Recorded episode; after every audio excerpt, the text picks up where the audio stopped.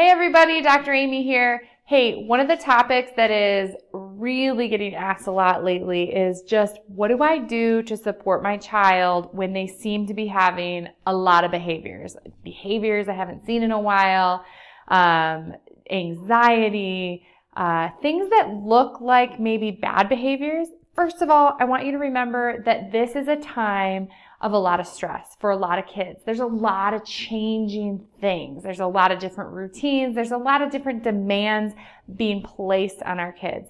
But the big question that I want to help parents and practitioner, practitioners kind of navigate through right now is, well, first, just understanding it makes sense that we're having some more stress and maybe having more stress and big behaviors or, or um, adaptation to stress, deflections, in our life because of what's going on. Two, um, I want to start to introduce this concept of behaviors are a window into the brain and we really as parents as teachers as edu- or as practitioners we really need to ask ourselves is this a bottom up issue with behavior meaning we're having trouble with our more primitive, um, our primitive processing, like just basic emotional regulation, reaction, um, that type of feelings of safety, fight or flight, or, or being kind of stuck in that fight, flight, or freeze? Or is this a top down, like a choice?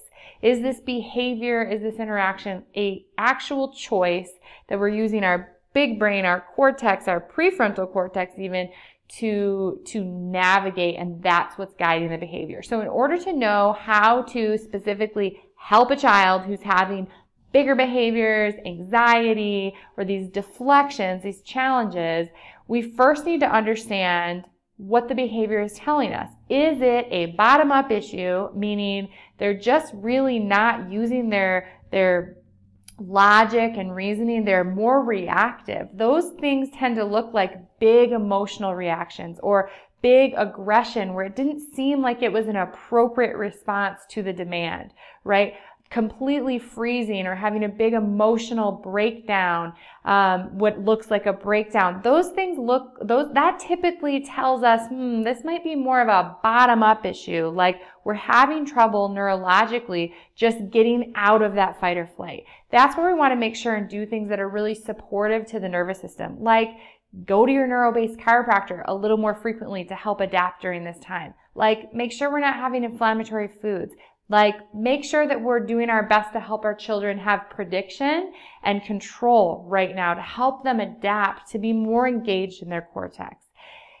Things that are more top down would be things that actually look like, hey, there's a behavior that seems to be more like a choice. Now, a lot of times um, in our more traditional thinking of behavior and learning challenges, everything kind of looks like a top down issue, like a, this child is trying to manipulate or get or try to trying to control or something like that. But I challenge you to really look at the behaviors and challenges that your child or you yourself are having and say to yourself, does this response really is this a typical response or is this like a much bigger response for the scenario? One that doesn't make a lot of sense.